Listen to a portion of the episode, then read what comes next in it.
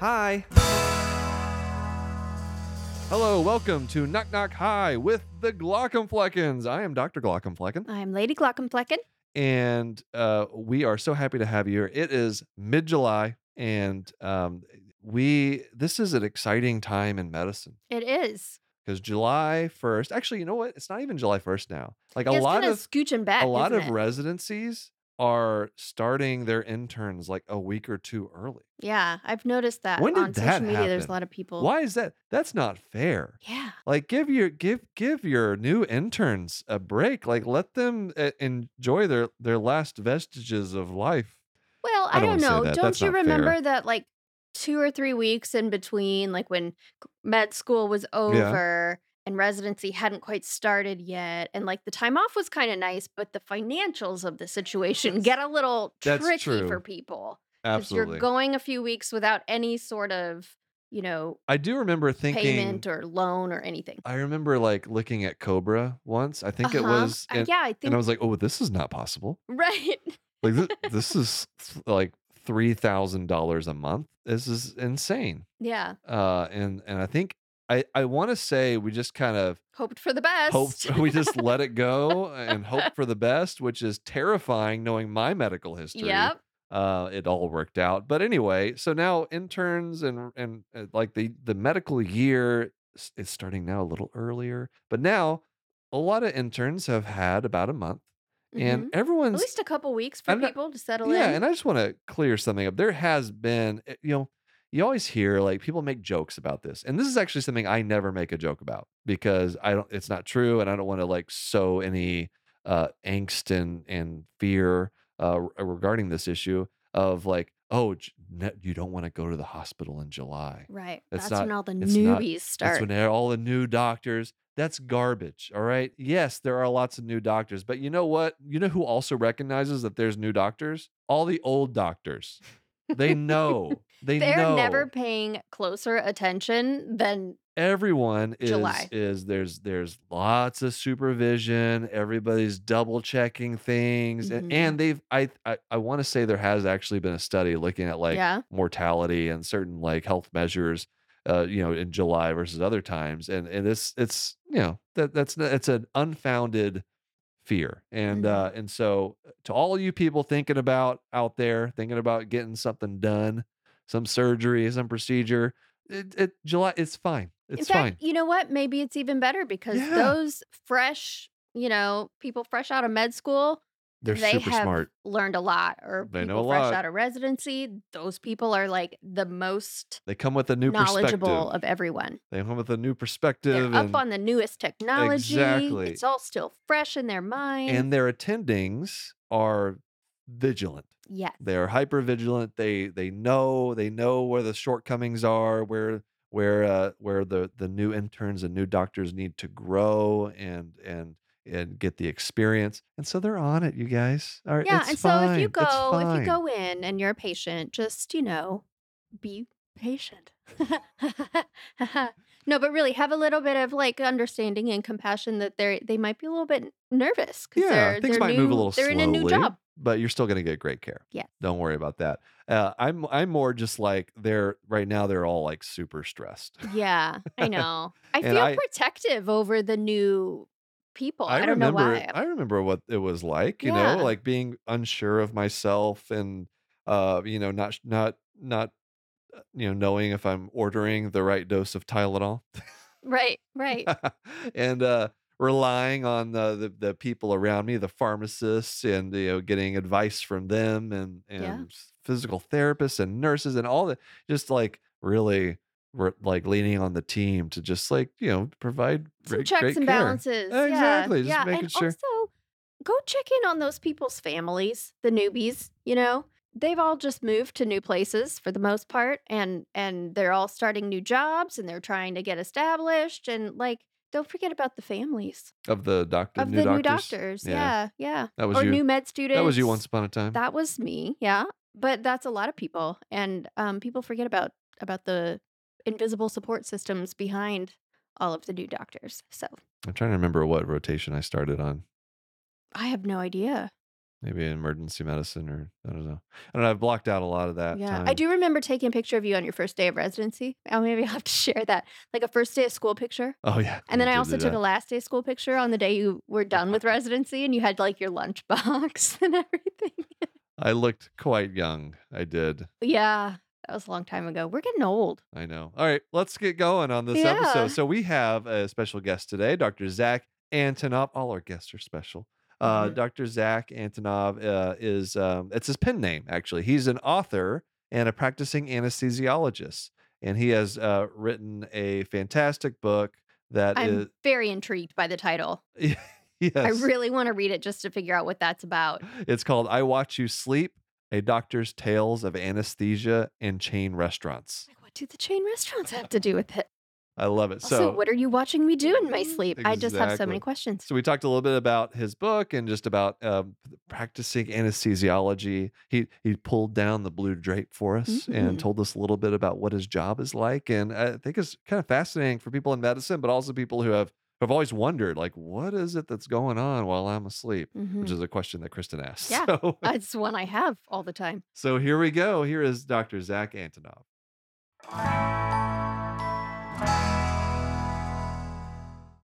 All right, we are here with Dr. Antonov. Zach, thanks for joining us. So excited to talk with you.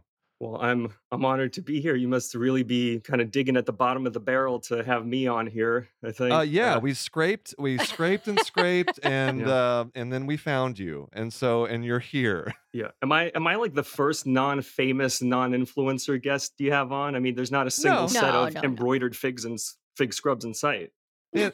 Fame, famous people are are are boring. Like you're probably going to be bored talking. To, not that we're famous, but I mean, uh, it's uh, you know, we we like the bottom of the barrel people, if that's what you Okay, prefer to well, call that's We yourself. we are bottom of the barrel people at Okay, heart. we're- I'm in just a good company couple then. of bottom uh, cellar dwellers talking to each Yeah. other. That's all we are here. Uh, Well- and Zach, it looks like you're in some sort of awful appearing cubicle right now. Mm. Yeah, so I don't I don't know when's the last time you've been in something called a call room before, but that's Oh, where I've heard I of am those. because tonight I am going to be in the hospital on call working. Um, Oh, But it's this place inside the hospital where you can sleep Yeah? the whole time or work the whole time, depending on what's happening. They got like prison issue sheets and blankets and pillows. Yeah, it says you know property of Rockland County Prison. Across it from it, I think they get like the third hand, third hand sheets. Actually, this is a good question. When was the last time I was in a call room? It's it's got to be. I, I didn't use it in in residency. It was all Oh, you home didn't. call. That's it was all right. home call. Oh, that, Um, oh, that's nice. which which home well home call is a scam. I, I don't know. it is. It's a scam because it's an excuse to to to bypass work hour restrictions in residency so that you can still work all day the next day. Yeah. That, and that's, to pay you way less of a salary too because you can't do anything anyway the whole day you're just like always on edge oh i can get a call here i can get a call there i can't go anywhere So Zach, I want to ask you a question uh, because Ask you away. have a, a a background in comedy. You're a- you're a writer and uh, you write very funny stuff, and uh, you've you. you've dabbled in a little stand up comedy. Um, just as a, like a general question, are doctors funny?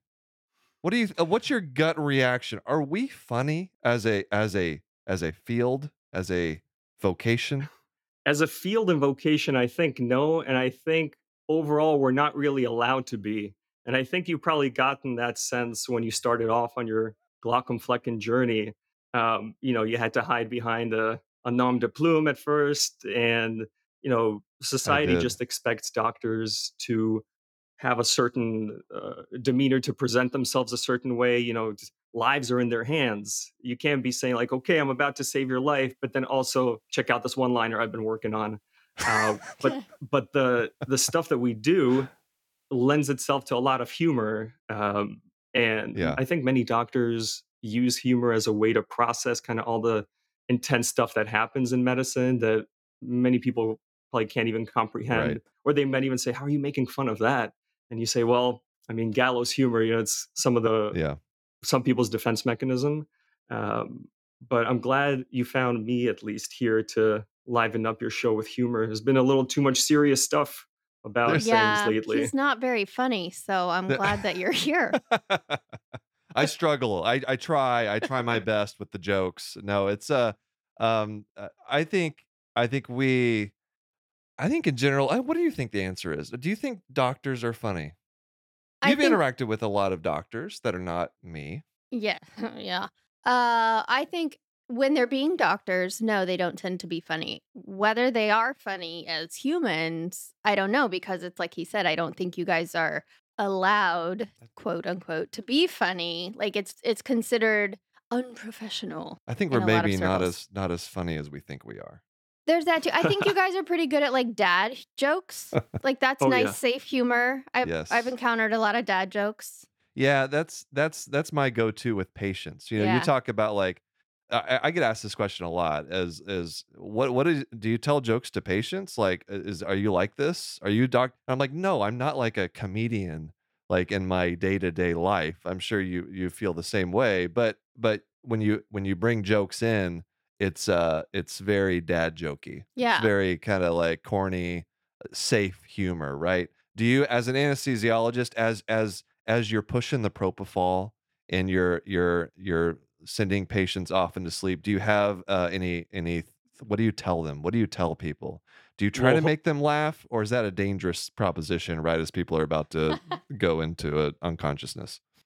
well, hopefully, when I'm pushing the propofol is not the first time that I'm speaking to the patient. If that is, that's a very traumatic, really bad thing. Where uh, if that happens, I might whisper into their ears some platitude because that might be the last thing they ever hear in their life. You know, Yes. uh, but You in start a saying like a Hail Mary or something Oh as you're gosh, yeah. no, in a normal situation, you know, uh, anesthesiology is unique because surgeons, all these other doctors, like you're a doctor, right, Will? Uh, Right? I Kinda. technically, yes. Okay. I'm an Okay, okay. ophthalmologist.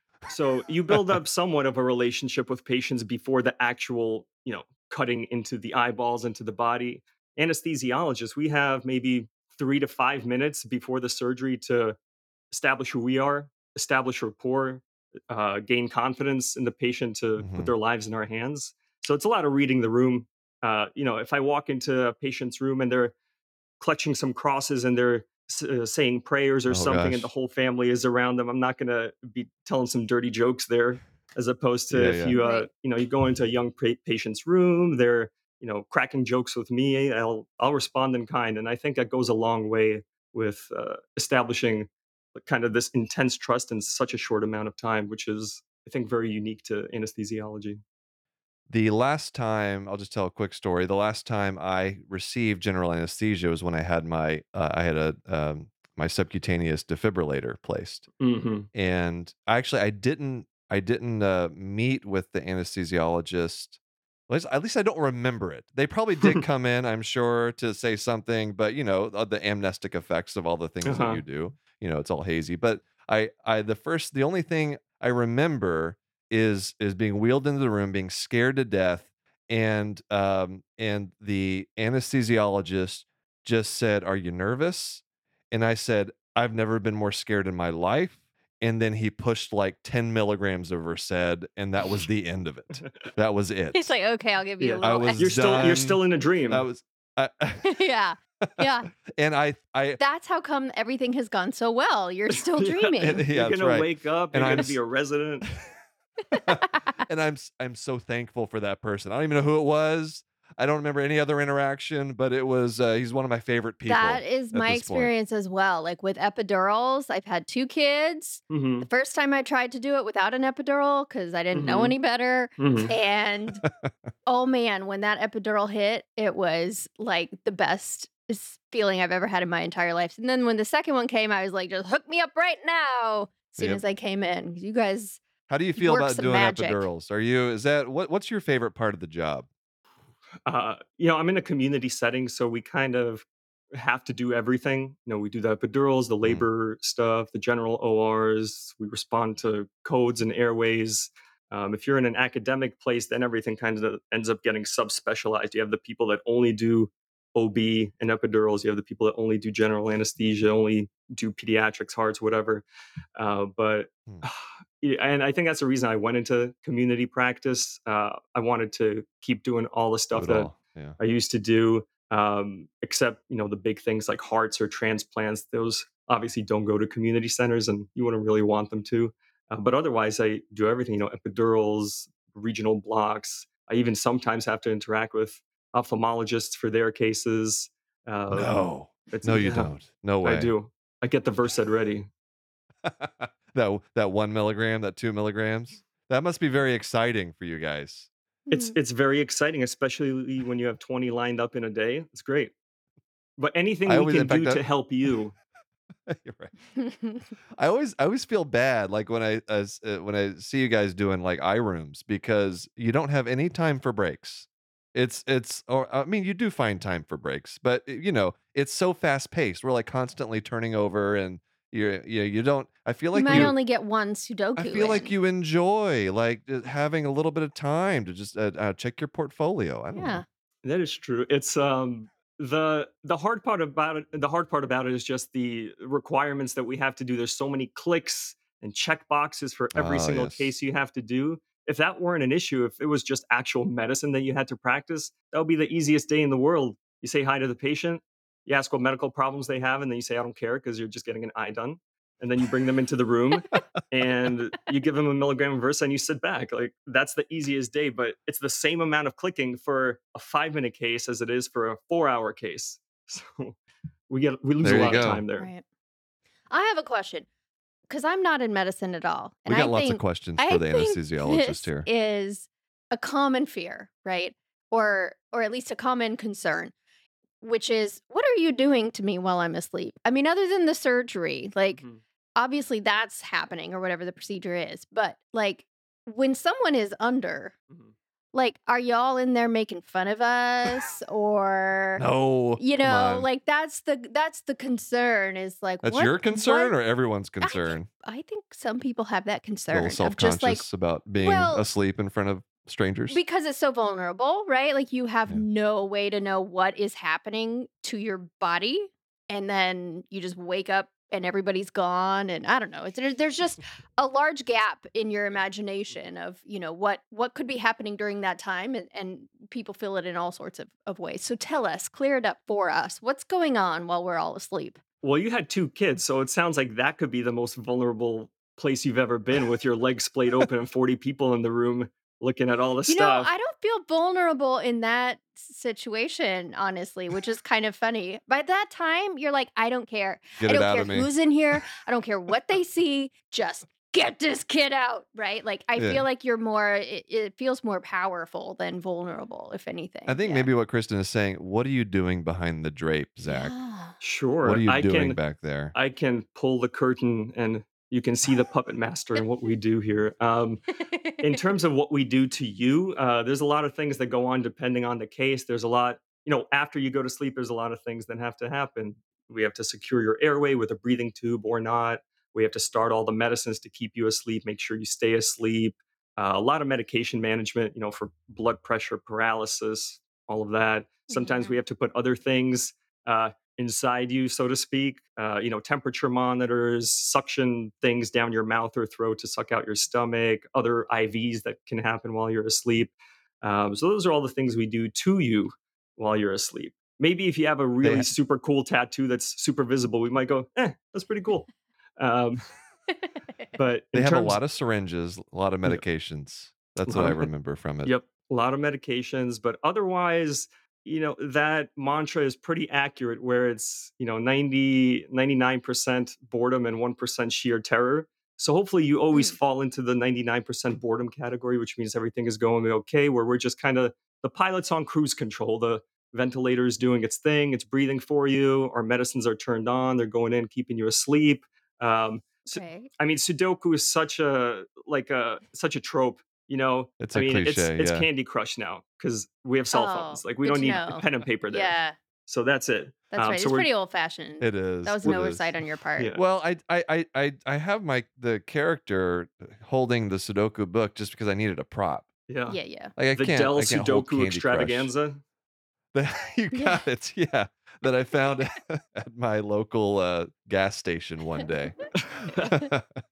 that's where that's where most of my props come from. Very, um, you know, just random places. Disreputable. Yeah. No, like dollar stores and stuff. But but I want to. I want to talk about just anesthesiology as a career because I in the in the scheme of like work life balance, uh, you got like ophthalmology. So So you got me. Like I'm always running my mouth off all over social media about how great my work life balance is and making jokes about it and everything. But I, I always say anesthesiologists, you guys, you fly under the radar a bit.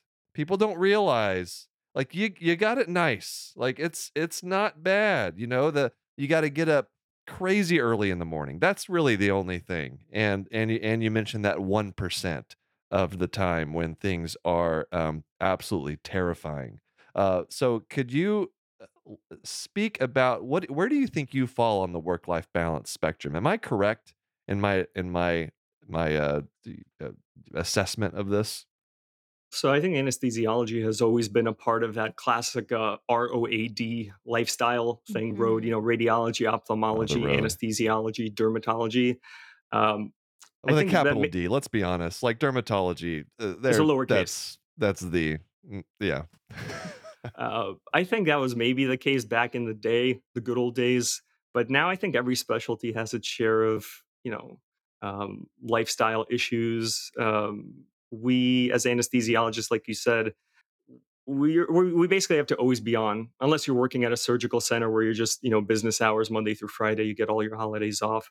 But otherwise, you need people to do the surgeries, to do the traumas, to do the emergencies, the open globes, the appendectomies that come in, things like that. So one negative is that you just you never know when you're going to be on you never know when you're going to be off as opposed to someone that knows i'm going to be home at 5 p.m every single day i'm going to sleep in my own bed every single night i'm going to eat dinner with my family every single night um, so that's really a very big rough aspect of that um, that i don't think people appreciate we're, basi- we're basically always concurrent with the surgeons um, except we have to probably get in even That's true. earlier than them because we're the ones that have to do everything first you know they just show up and sign a paper and start cutting after Yeah, what everything's what already been done. Oh, that's all. what t- what set you on the path to anesthesiology? you know, I was everyone thinks in medical school kind of angels would sing and trumpets would blare whenever you did your first day of Yeah. whatever rotation you're meant to do, right? And you're going to be like, "Yes."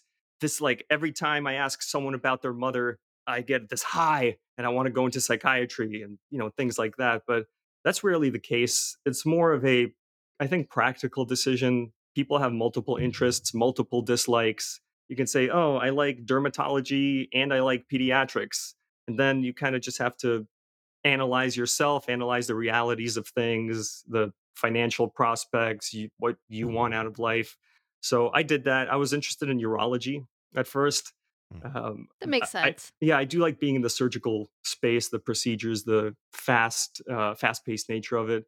Uh, I And actually, urologists have a really good sense of humor. oh yeah, I feel like Mhm. Oh yeah, that yeah, that Yeah. was a big thing. A urologist told me, "Well, you know what the only difference is between urologists and anesthesiologists is."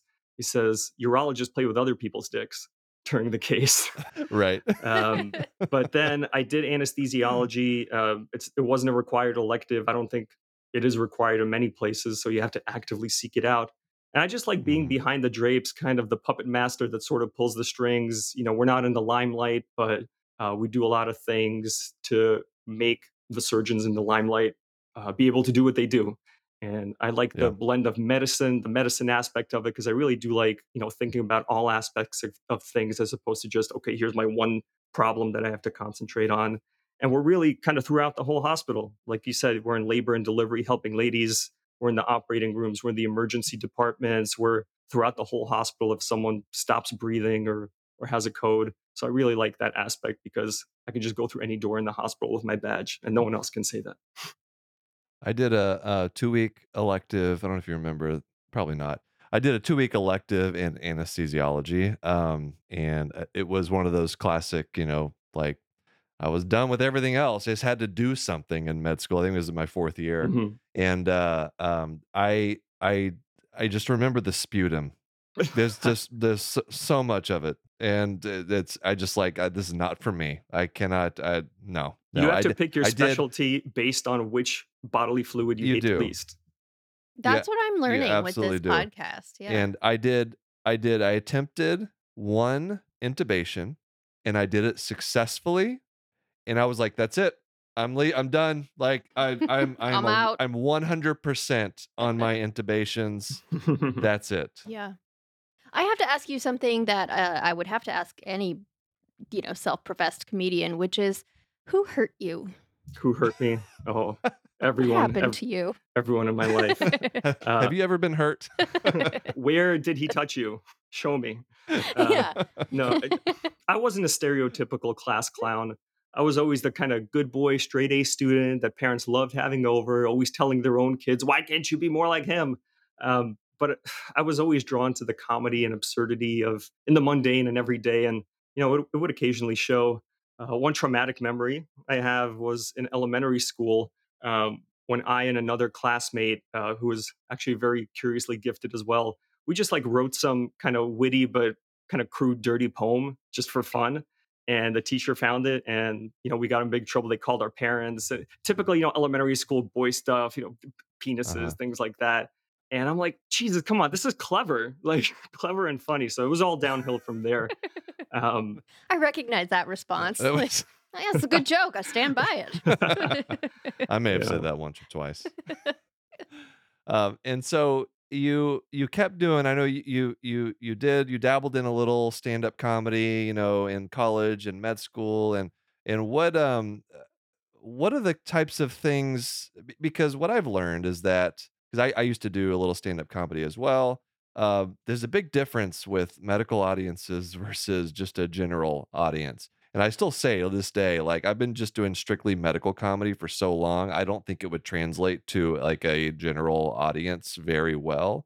Um, and so when when you were doing a lot of stand up, what, what was it that you were talking about? Were you incorporating a lot of your medical education and training or in your job into those t- those sets you were doing? at the time that I was doing it, I wasn't like exclusively medical humor. Uh, because, like you said, we can be pretty specific. I wasn't making jokes about, oh, I was doing a sub-Tenon's block for this ocular case, and he, then he had a hematoma. um, so a lot of it I'd have, was la- I'd have laughed my ass off at that. What are you talking I would have had about? one laugh. Great. Uh, but I would mix just um, my my experiences throughout college and residency, and you kind of have to pick and choose what you think would be funny to the average audience. You know, anything with sensitive subjects always lands. You know, rectal Yeah. exams, penal exams, just you know all of that because people can relate. That's people's kind of fears or uh, anxieties about the doctor. Um, if you start making jokes about, oh, I you know I had a patient die on the table, it might not really land as well. So you Uh-huh. gotta pick and choose. Thanks. I think that's that's now we're up to three uh, penis references Mm. already. well, he did say he almost went into urology. that's, Yeah. that's true. It's still there. He's just still that can be forgiven. it's still there. You can't get rid of it. um, and so I, you know, I want you. You actually you sent us uh, a number of little stories here, and I know that you've you've you've written a book, right? I want to make sure that you, t- you talk a little bit about this book because Oh, sure. uh, as uh, what's a big part of this podcast is is stories, and everybody in medicine has so many stories. So Mhm. could you uh, tell us something from the world of of anesthesiology that you think uh, is was interesting or funny or embarrassing? Give us something. Sure. You know, um, you know, I think anesthesiology is a pretty mysterious field to many people. You know, surprisingly, even to surgeons, judging by the way they act sometimes. Uh, I- yes, I gotta Well, they don't with- care about anybody but themselves. exactly. I have to deal with patients who don't know anything or they focus on the wrong things. Um, when I ask about, you know, personal or family problems with anesthesia, where I'm, you know, I'm looking for major life-threatening reactions. Uh, they, you know, they tell me their second cousin, twice removed, got nauseated once after a colonoscopy, and I'd be like, I don't really care, but but thank you. Uh, or a common thing that they say is, I woke up during surgery once. You know, I always have to act really shocked, really empathetic when I know 99.9% of the time they'll say it was like during a colonoscopy or a heart or a ca- uh, cataract or surgery. Or cataract surgery. Yep. Yeah. I go, those aren't full Yeah. general anesthesia. You know, colonoscopies can be done awake. You know, I had a guy come in for his colonoscopy who refused anesthesia because he had to drive his wife home after her colonoscopy that day. You know, it sounded like a really roundabout way to incorporate butt stuff into their sex lives, but who am I to judge? Um, know.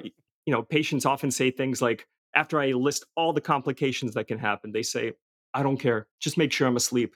And I always say, you mean make Yeah. sure you wake up, right? That's that's the hard part people don't understand the risks. Um, a patient doesn't care that you manage his ejection fraction of 10%, severe pulmonary hypertension while they're exsanguinating on the table. All they'll remember is, you know, feeling the tube in their mouth for one second at the end, or oh, my my lip is a little bloody. And that's a kind of a drawback of our field having advanced so much in patient safety that perfect outcomes are to be expected. Uh, I always say that anesthesiologists are like hockey goalies. They we can we can't win the game, but we can definitely lose it for people. Mm. Absolutely. That's terrifying. I'm not sure I want to. I'm I am very curious about you know what we should be worried about, but then at the same time, I don't think I want to know. Yeah, I think that there's probably a there's certainly a spectrum because I, I do a lot of informed consent as you do as well, Yes. and and there are some people that really ask you they they go through it line by line and and ask about all the the different things and and there's some people that really don't want to hear Mhm. anything. Uh, same thing with like during a, a conscious surgery. So cataract surgeries, you know, people are Mm. awake. Some people want me to. They're asking me questions like, "What what are you doing now? What's go- you know what's what's the next step?" And then some people, I'll I'll start talking to them ab- about what I'm doing. They're like, "Please don't talk, doctor." Is that, I- and is that what your wife don't tell says, me what you're doing. the patients?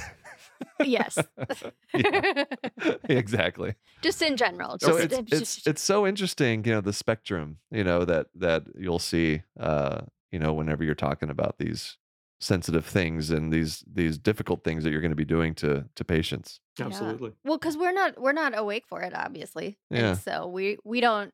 I don't know. I guess ignorance is bliss. We don't know the things we should be afraid of, but what we what we are afraid of is we know we're going to be cut open, so we just really don't want to have to experience that. Well, you know, sometimes that's, that's, not. the just make sure I'm asleep comment comes from. Yeah, and you know, I I totally understand that, but it, it comes to situations where I'm like, listen, going to sleep is really not safe, and you could die. And here's this alternative where we can do a nerve block, where we can make your arm basically a limp dead fish for a few hours, where you literally feel nothing, and I don't have to give you anything at all. And they still say, no, just put me to sleep. You know, I have to Yeah. document. Okay, you Yeah. have all these increased risks of death, heart attack, stroke, and they just Mhm. say, okay, I accept that. And you know, as patient autonomy, we gotta uh, do right by that. And as long as they understand everything, then we do it. I've had a nerve block before. I'm a big fan. yeah Oh, what did you I have? don't know why you Oh, would yeah. refuse. The- Uh, well, that was part of the uh, my epidural cocktail. Oh, okay. I okay. think. I guess Remember w- for kid one, it was an epidural and a block. Oh, I, okay. don't, I don't remember much about why and what kind, but Oh. I remember it was magical. Very good. I you're, was going from like magician Zach. making mooing sounds, trying to get this child out, to immediately taking a nap. I mean, like that. i do remember that Yeah. yes i It was, was i was amazing. asked- 20 hours in. and then i was asked if i could have one Yeah.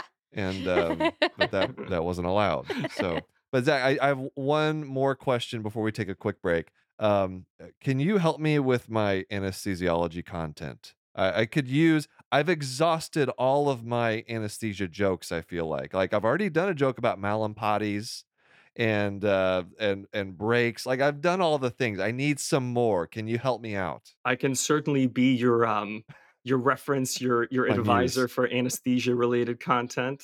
Um, you gotta let me sit down and think about it because I mean, you already used the breaks in the Sudoku. That's ninety five percent of the the stereotype. so we gotta start digging. that's Mhm. true We got Move the on to on off Candy switch. Crush. There's my there's my tip. There Yeah, you, there you that's, That's right. I got to do that. All right, let's take a quick break we'll be right back with Zach Antonov. Hey, Kristen, I have a PSA for you and all of our listeners from our friends from Tarsus. Let's hear it. You know how sometimes you can get red, itchy, irritated eyelids? Okay. Well, do you know what that might be? What? Eyelid mites. No. Yeah, it's true. It's a disease. It's called Demodex blepharitis. That's disgusting. It's pretty common. That's horrifying. So if you have itchy, red, irritated eyelids, go talk to your eye doctor. They can take a look at you. tell you if you're not alone. That's right. But don't freak out. Just get checked out. All right. To find out more, go to eyelidcheck.com. Again, that's eyelidcheck.com to get more information about Demodex blepharitis. Hey, everybody. There is a new podcast that has joined the Human Content Network. We got I'm a little. excited about this one because I'm a family. fan. Yeah, we got a little family going here. Uh, it's called Explain Like I'm 30 with Sydney Raskin. Sydney Raz, Sydney as Ras. he's known on the internet. That's right. You may recognize him from TikTok as that guy that teaches a generation about life hacks for some reason nobody told you about. Yeah, everybody got all those little things that Yeah. could make your life easier that you don't know about. Uh, in this podcast, he'll be interviewing all sorts of cool people with awesome professions like a professional cuddler, Mm, a living statue, mm, and a hypnotherapist. Be very fascinating. interesting. So stick around until the end of this episode to hear the trailer. Today's episode is brought to you by the Nuance Dragon Ambient Experience, or DAX for short. This is AI powered ambient technology. It just sits there in the room with you, just helps you be more efficient, and it helps with uh, reducing clinical documentation burden. Yeah, and that can help you feel less overwhelmed and burnt out and just kind of restore the joy to practicing medicine. And we all want that. So stick around after the episode or visit nuance.com slash discover DAX. That's N-U-A-N-C-E dot com slash discover D-A-X. All right, we are back with Dr. Antonov. So, Zach, uh, uh, we are going to play a game that's called um, Annoyed Anesthesiologist. It, which is a, a a name I, I literally just came up with the second. Um, because what this is is a game where I'm going to play the surgeon, and I'm going to say a thing, a few words, a phrase, and you are going to give me on a scale from one to ten how annoyed that thing I said made you feel. With 10 Okay. being the most annoyed. 10 being the most annoyed, like you're like seething with rage, okay. but it's all underneath because anesthesiologists, you guys are so cool and calm. You're like straight, you don't, uh, you never lose your cool. That's what I like. Surgeons do, they lose their cool. Like they, they freak out at things. Uh, but I have never seen an anesthesiologist like, like really lose it because you can't because you're like, uh, things could like turn on a dime, right? And you got to like be able to handle things. So I feel like that's part of the personality with anesthesiologists. I'm excited. So anyway, what annoyed anesthesiologist. Okay, here we go. The first thing. Hey anesthesia. That's it. That's it. That's it. That that's it. Uh, Surgeon says, "Hey anesthesia. Uh-huh. What's how does that make you feel?" Uh, let's say during residency, that would have made me feel an eight, where I was more proud and cocksure and, you know, all confident and indignant. But nowadays, Uh-huh. maybe a two or a three. Um, Oh, okay. mostly, there's You a, don't mind when the surgeon doesn't know your name. It doesn't bother you too much. so it, it really depends. You're just so identified with your profession that now that is your name.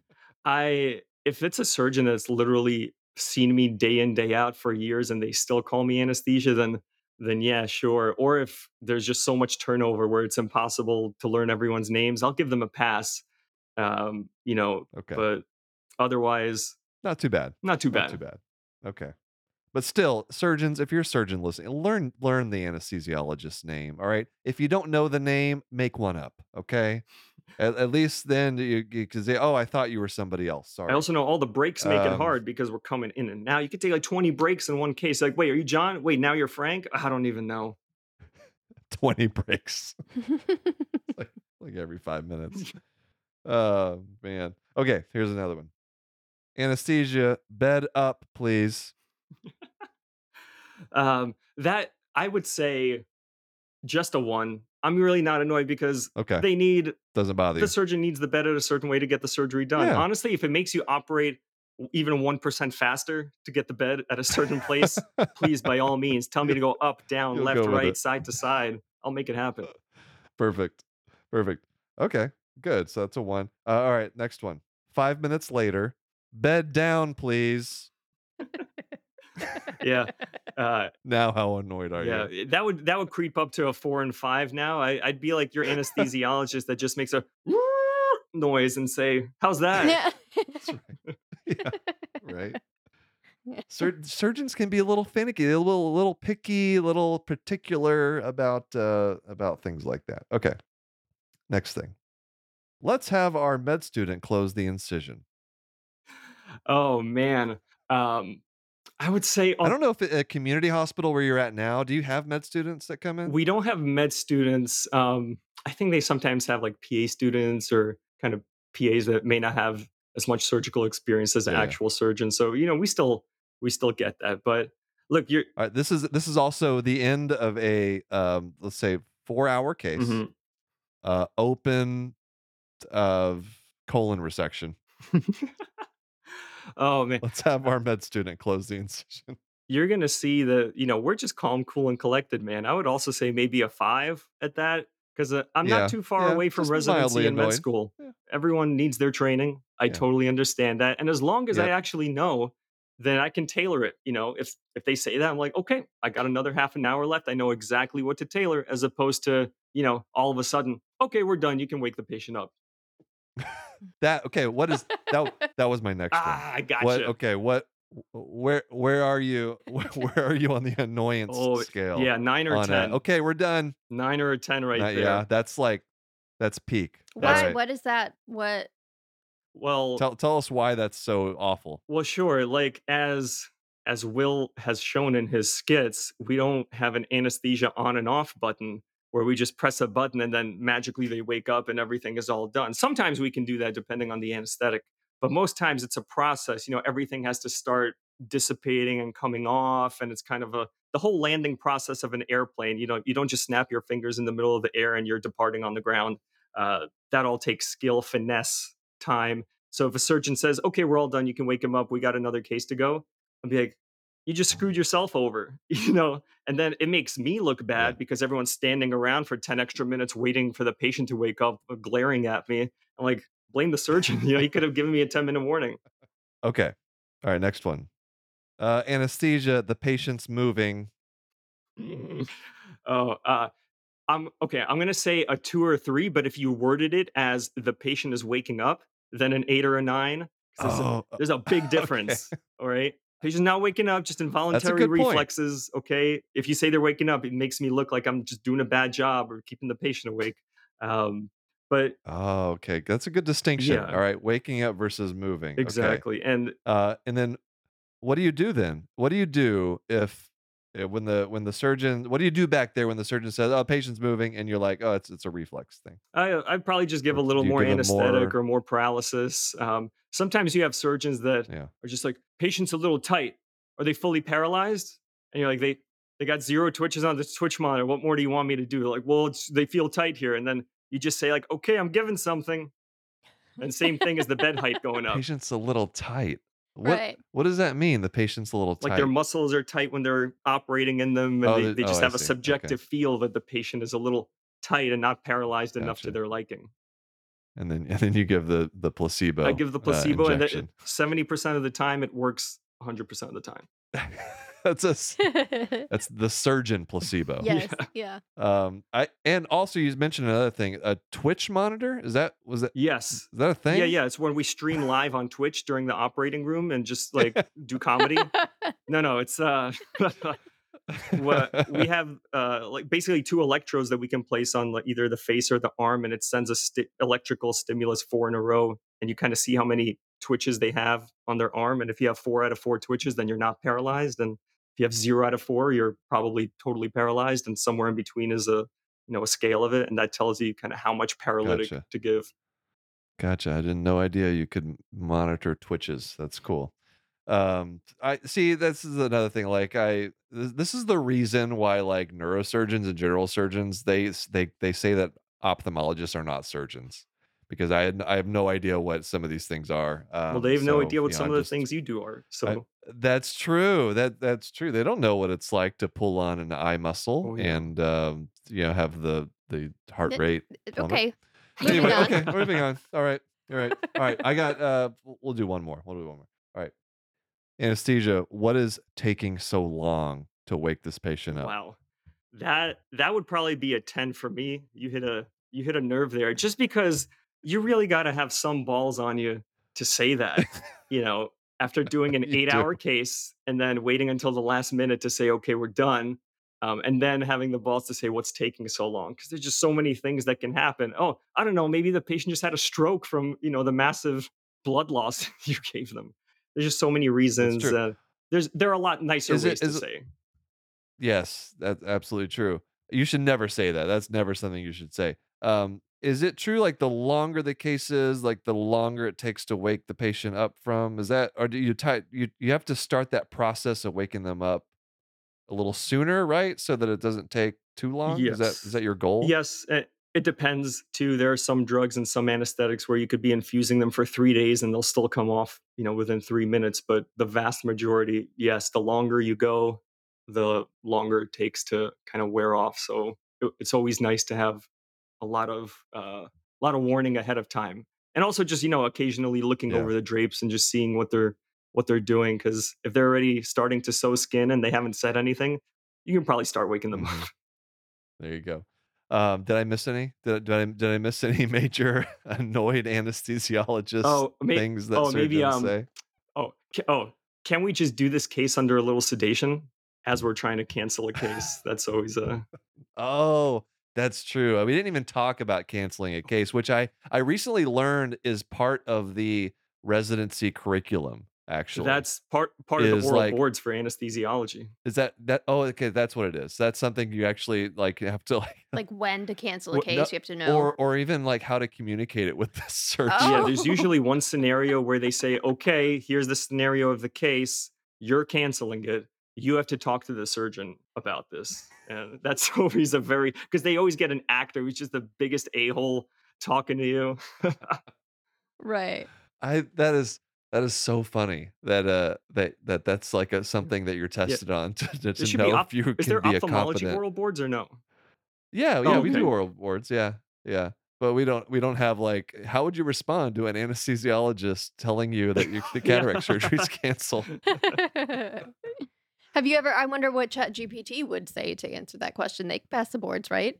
Yeah, what, what so what what is your strategy for for broaching this subject with the with the surgeon who has no idea they're about to get their case canceled? Uh, it's always best to frame it in a patient care and patient safety aspect and always frame it as in like our patient and you know i think the safest thing would be to do this because if you just say hey potassium's two we got to cancel uh, that doesn't really come across well and you always want to make it seem like as you said before it's the surgeon's idea to cancel and, and that's truly anesthesia doesn't cancel cases you know it's the surgeon that true. listens to us and says, "Okay, I guess I'm listening to anesthesiology and canceling the case." You know, we we we always Yeah. suggest things because the the surgeon can always say, "I don't care. I'm calling this case an emergency, and we have to do it." And in that case, we say, "Okay, I'm going to write that down, and we're going to do it."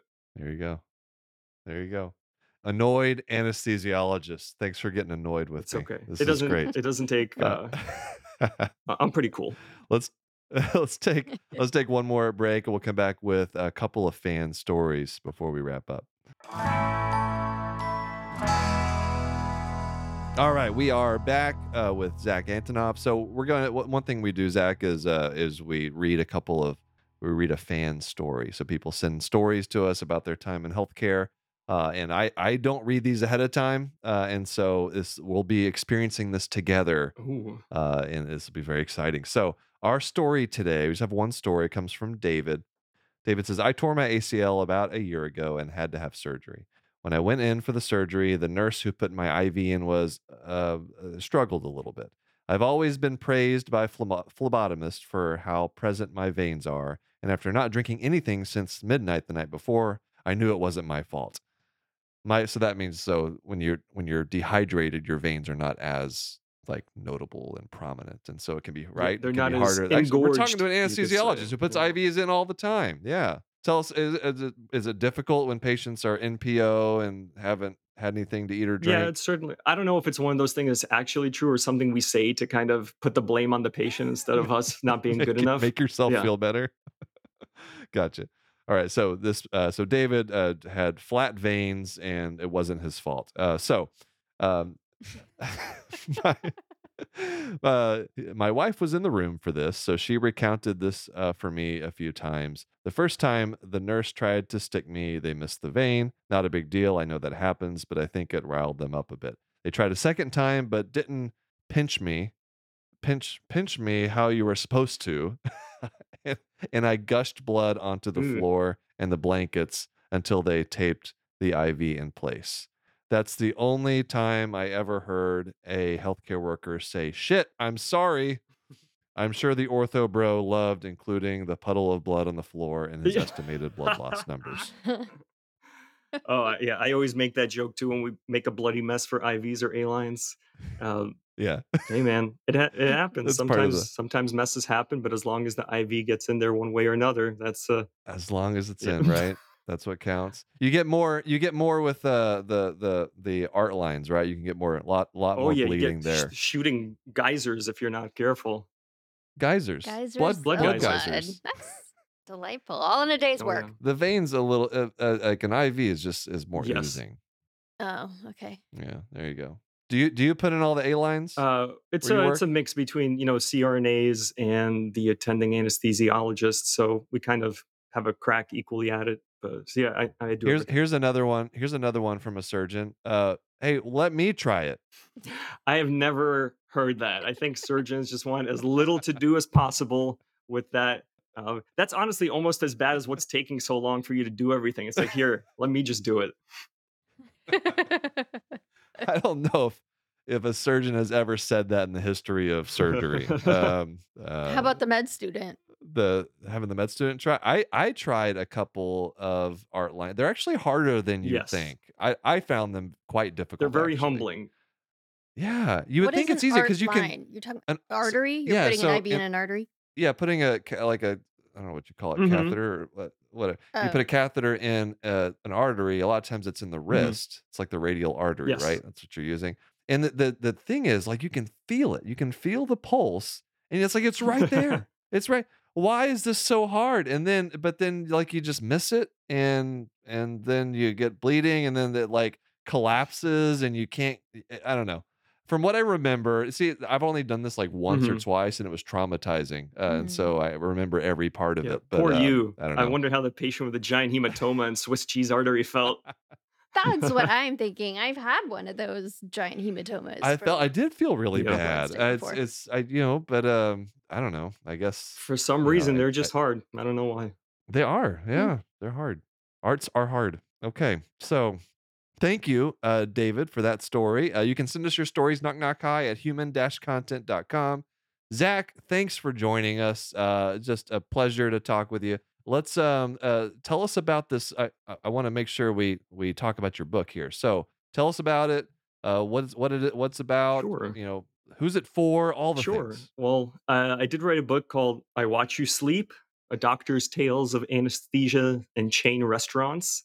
Um, it's it's kind of uh it, it- it's not your when breath becomes air you know you're not going to be shedding copious Yeah. tears here uh, maybe a couple but it's kind of an unfiltered humorous meaningful memoir of sorts about a life in medicine and anesthesia so kind of giving a cross section of my life through that lens and you know kind of think maybe david sedaris if he were an even more vulgar person and a physician if i may afford myself uh, that compliment. So, Yeah. you know, I touch on a lot of things that we kind of talked about here, and I kind of mix it in with uh, kind of wild stories that may or may not be true. Um, so basically, take everything with a grain of salt. When you read it, it's kind of half entertainment, half um, educational. Yeah. It's aimed, I think, towards a, a lay public. You know, I don't get too technical in there. It's for people that are interested in Mhm. getting kind of a glimpse of that world. You know, similar to the the worlds of like I don't know, House of God or This Is Going to Hurt, kind of that Mhm. kind of irreverent uh, style. Mhm. It's kind of less common I love that because, style. as we said, doctors have a certain reputation and image to uphold, but we are people, you know, at the end of the day. yes. Um, so that's out there on That's great. Jeff Bezos's favorite marketplace. You can find it. Uh, and it- Check yeah, it out. pe- That's Amazon in case you didn't know who Jeff Bezos was. yes, uh, and you can't see it for anyone listening, but there's just giant pallets of my books behind the Flannerys there. They must be real big fans. Oh. Ah, yes. Uh, hmm We bought them in Yeah. bulk. Absolutely. Uh, Well, I had a, I had a quick Awesome. question for you. Like, how do you handle the inevitable kind of criticism and negativity when it comes to like criticisms Mhm. towards the art and the humor aspect of things that you do? oh yeah. Um, you know, if it's like one or two comments, like one or two That's people. all it takes. Well, if if that's it, I kind of Well, ignore that's it for the most part. If it's like I'm getting a lot of the same types of criticism, then there probably is something there to that. Mhm. And I need to at least take it seriously, think about Mhm. it. Like, where's that coming from? Did I word something the wrong way? You know, do I need to, you know, take the content down, whatever it is? um, which very rarely happens. Uh, and so, but you're always going to hmm get like one or two like Yeah. kind of strange, you know, negativity or people that are just really upset about what you said. But that's always about them, not about you. When it's those one-off, Yeah, you know, like exactly. that's an an unhappy person having a bad day or they've had something very specific hmm happen to them that that hmm touched in some way and uh, I don't know. I think it's easy to to write off the the one-offs, right? Because you can't be all things to all Yep. people. So that's just not someone Yeah. that's your And I think people. people that. the val the valid criticism will be apparent hmm because it's going to come from, especially if you have a large platform, it's going to come from lots of different hmm places. And I th- I think Yeah. people that aren't in the creative sphere don't kind of the don't appreciate the vulnerability that comes with releasing a creative endeavor into the wild. Because I'm sure when you were doing it, what you know, when I was doing it, um, you know, I don't need the piddling royalties that Jeff Bezos ekes out to me from this book. You know, I do it as a creative endeavor. I, I had something I wanted to say. I put it out there. I'm sure you were the same. And it is Mhm. very vulnerable. You know, you put it out, you get people that like it, you get people that don't, you get people saying one thing or another. And I I think it's just the nature of art. You know, you're not doing something to please Yeah. everyone. You're not making you're not making a car that you want every single person to buy. You're making a piece of art that you hope just resonates with the audience you want and with enough people to make an impact, even if it's positive or negative. You know, I, I'd almost rather Mm. have an average five out of 10 score and have it all be filled with tens and ones rather than just all being filled with fives. Because you at least know you Right. sparked a discussion, you um, Yeah, you made there's a lot of truth to that. That, no, that's Right. actually a really good point. Yeah. Yeah. If you're not ruffling a few feathers as a comedian, then you're Mhm. boring. But if you're ruffling So feathers as a doctor, then you're fired. Well, you could be. Eh, maybe, Yeah, I mean, depending you on the situation. Yeah. absolutely. But you know, also because a lot of what I do is Mhm. satire, and and so you you gotta ev- evoke a reaction, and uh, there's got to be some truth to it, and you gotta like have uh, kind of a- an underlying message, and some people are gonna agree with that message, and some people are Mhm. not. But um, I think the message is still important, Yeah. uh, and you got to kind of take a side. You know, that's that's that's kind of the nature of comedy and satire. And Is your one everything. low negative comment Jimothy from United Healthcare or something commenting on your videos? no, it's me. Oh man, yeah. I, you know, actually, you know, it's so funny that because the United Healthcare stuff, you'd think I'd get the only people that would disagree with what I say about United Healthcare is United Healthcare. Well, they're busy sailing their Uh, mega yachts. They don't really care, I don't think. They don't care. I mean, I do know that they see my stuff because I've talked to people that have been that are in United Oh. Healthcare that that that have um uh said that they they, they see it and a lot of them secretly laugh at it and agree with it and all this stuff but um and uh, maybe or maybe I'm just trying to sow discord within the United Healthcare uh, organization by saying this I don't know uh but I'm okay there's some some people you're just okay with pissing Yeah. off and yeah. I think if you one of them. believe in what you're saying, yeah you know, and there's some substance to it and a reason for sharing it, then, you know, naysayers, yeah whatever. It's, it's easier to write them off when when you believe in what you're Mhm. saying, I think. But Zach, keep doing what you're Thank doing. you. I love seeing people uh, show, you know, have creativity in medicine. We need more creativity, more people showing their creative sides, and so I think it's It's that's been an honor talking to you for free when other plebeians have to pay Uh, $250 on Cameo to do it. So, th- could you just wish me happy birthday real quick so I can save Hey, it for next uh, year? Yeah, happy birthday. Uh, yeah, um, hap- happy thank graduation you, to you, your thank you. niece and nephew. Uh, yeah. yeah. Happy birthday, Zach. Um, uh, Merry Christmas and Happy New Year, and uh, Zach, Congratulations. congratulations on the thing that you did. Thank you. Well done. I love it. Uh, again, your book is called "I Watch You Sleep: A Doctor's Tales of Anesthesia in Chain Restaurants." Get it on Amazon. And are you on social media? Uh, no, you know, as I kind of alluded to, I just put, I wanted to put something out there. My goal is not to just become a media personality. So I'm not on social Yeah, media. I am just on the cover of books. That's all. There you go. I, I, I actually, that's that's. uh I'm uh, very impressed. In fact, so it's probably uh, makes your life a little bit easier than uh, having to promote yourself on social media. So Where else where else do you write? Do you have anything you're working on? Uh, not currently. I I've always loved writing fiction as well, but that's kind of on the back burner. I got some uh some kid a kid on the way, uh, a third kid on the way, Oh. so I, I'm busy with all of that. Uh, maybe Yeah. maybe later.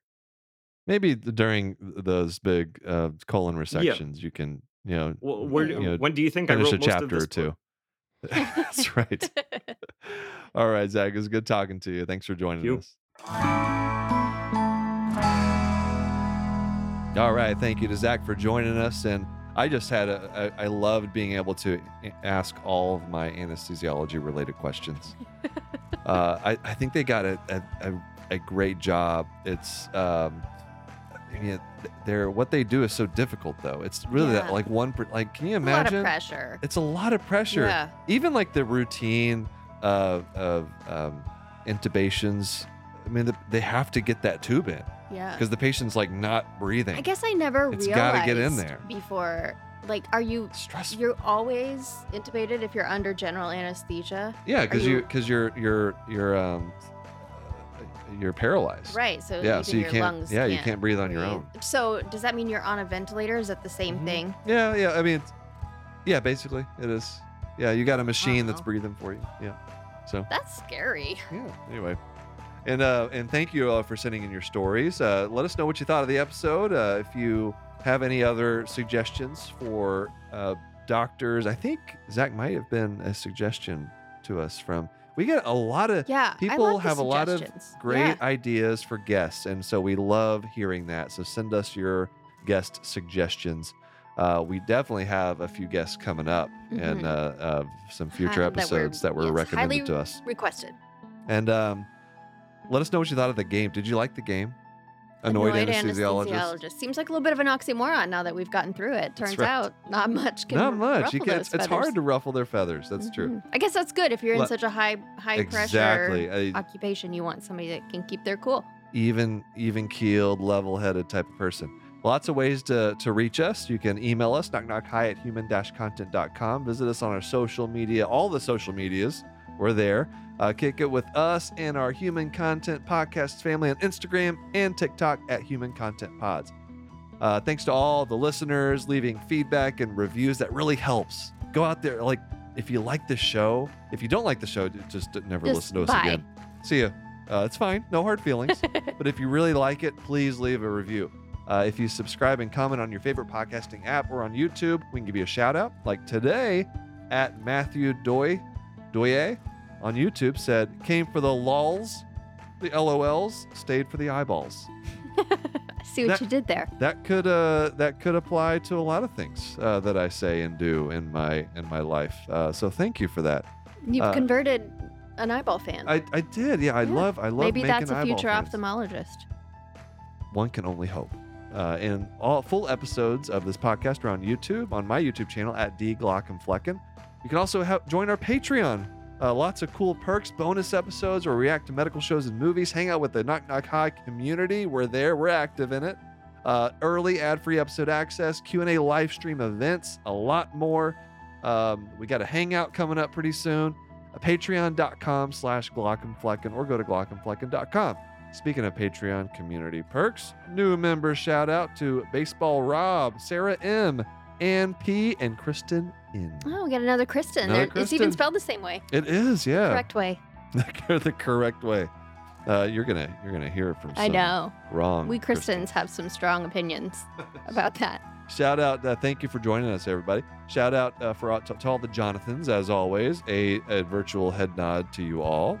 Uh, Patrick, Lucia C, Sharon S, Omar, Edward K, Stephen G, Ross Fox, Jonathan F, Marion W, Mr. Granddaddy, Caitlin C, Brianna L, Dr. J, Chaver W, Jonathan A, Leah D, KL, Rachel L, and Ann P. Thank you to all the Jonathans. Patreon roulette, random shout out to an emergency medicine tier patron.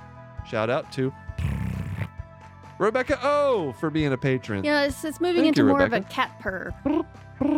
What is it? Everyone has left now. That's a cat purr, right? Can I do? Am I doing a good cat purr? I don't know. Ay, ay, Anyway. This is uh, this. It's off we're, the we're- rails. We're, turning this into uh, It's like ASMR, channel. Yeah. Let me purr into the microphone for you all and call it a a uh, drum roll. Anyway, thank you for listening. We're your host, Will and Kristen Flannery, also known as the Glaucomfleckens. Special thanks to our guest today, Dr. Zach Antonov. Our executive producers Will Flannery, Kristen Flannery, Aaron Corney, Rob Goldman, and Shanti Brook. Our editor and engineer Jason Portizo. Our music is by Omer Benzvi. To learn about our Knock Knock Hi's program disclaimer and ethics policy, submission verification, and licensing terms and HIPAA release terms, you can go to glaucomflecken.com or reach out to us, Knock Knock Hi, at human-content.com with any questions, concerns, or jokes if you have them. Puns also work. Knock Knock Hi is a human content production.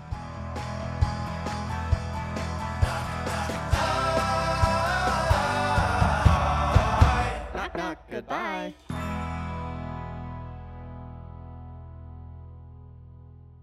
As adults, I think it's obvious that we all stop sometimes and think, as much as I love my job, what other options are out there? What would it be like as a professional cuddler, a real life zombie, a horse breeder, or a scuba diving pizza delivery person?